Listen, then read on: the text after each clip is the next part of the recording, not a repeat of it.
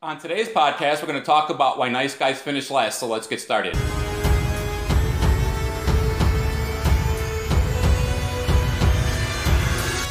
Welcome to the blog with jesus dot com podcast. I'm your creative power coach, Robert Walsh, coming to you from the Jesus Media Studios. Please hit that like button in order to let others know you're enjoying the podcast. Now, I'd like to talk today about a topic, why nice guys finish last. I remember growing up, my dad had a good job. But you know what? We never had money because he spent his check on anything that he wanted and not on what we needed. So a lot of times we went without utilities. But my grandfather on my mom's side, he stepped up. He bought us groceries for about a ten-year period, from about age five to age fifteen. And then every time I'd go visit him on Saturday, which was almost every single Saturday, he would take our family out to lunch. And every time I'd get a good report card, he'd give me five dollars. And then my grandmother would give me five dollars for that same report card and say, "Please don't tell your grandfather about this."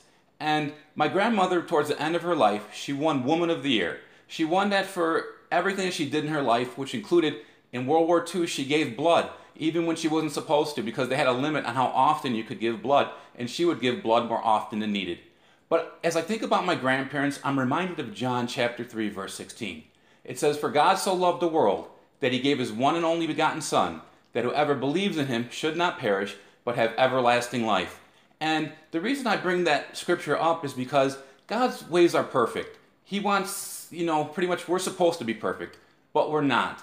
But he gave his one and only Son that we shouldn't perish. He gave him as a sacrifice for our sins. And that's why I never like to close a program without giving you the opportunity to make Jesus the Lord of your life. Would you pray with me? Lord Jesus, I repent of my sins. Come into my heart. I make you my Savior and Lord. Friends, I believe if you prayed that prayer at me, you got born again. Please keep God first place in your life. He's going to take you places you never dreamed. This is Robert Walsh for blog with jesus dot com. Believe the word, speak the word, and manifest the promise. I'll see you on the next podcast. Blessings.